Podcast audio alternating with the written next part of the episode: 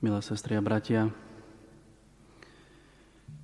V dnešných čítaniach sme počuli o, o viere. V prvom čítaní z listu Hebrejom o veľkých postavách viery.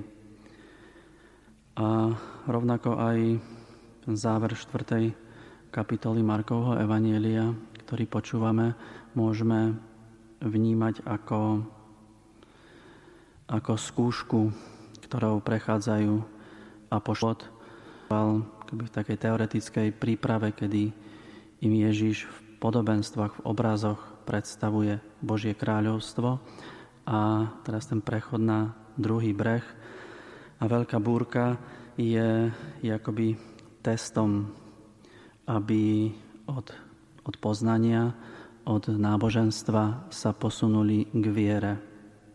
Svetý Gregor z Nisy hovorí o ceste veriaceho, že cesta viery sa začína eh, od radosti zo svetla, takej eufórie, načenia.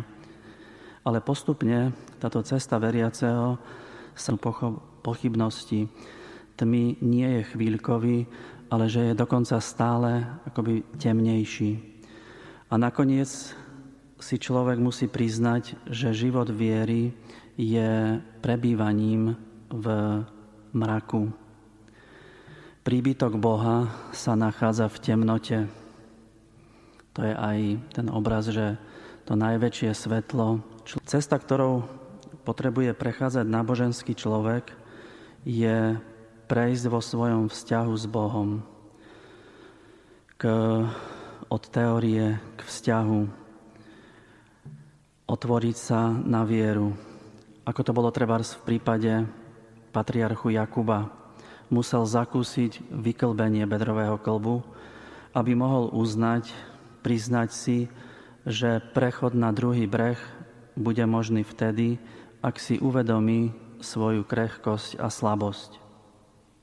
A aj my osobne úplné prebudenie Ježiš zanechal všetkých svojich apoštolov, všetkých svojich najbližších, v, môžeme povedať, v smrteľnej úzkosti, aby sa dotkli dna ľudskej skúsenosti, aby následne vyšiel na povrch ako víťaz obdarený plnosťou síl, schopnosti voviesť ich do tajomstva viery. Vstal, pohrozil vetru a povedal mlč, utíš sa. Výchor, veľká búrka, ktorá sa zdala ľudskému stvoreniu živlom absolútne nepremožiteľným, je skrotené ako šteniatko, ktoré sa podriaduje svojmu pánovi. Vietor prestal a nastalo veľké ticho. Bola veľká búrka a teraz veľké ticho. Ježíš dal najavo, že prevyšuje všetkých. Až vtedy sa môže začínať e, skutočná cesta viery, Učeníci sú zmetení, sú hlboko pokorení, pretože musia uznať, že predtým sa snažili, môžeme povedať, modloslužobne zredukovať Ježiša do oblasti talizmanu. Že Ježiš bude k dispozícii iba im ako, ako talizman. Keď hovoria, keď ho zobrali na lode, hoci tam boli iné lodi, chceli ho mať akoby pre seba.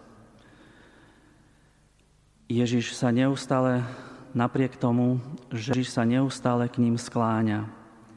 Všimol si, že úplne zmlkli, že si priznali chybu inak. Preto je to Ježiš, ktorý prelamuje ľady a ktorý ich oslovuje, čo sa tak bojíte,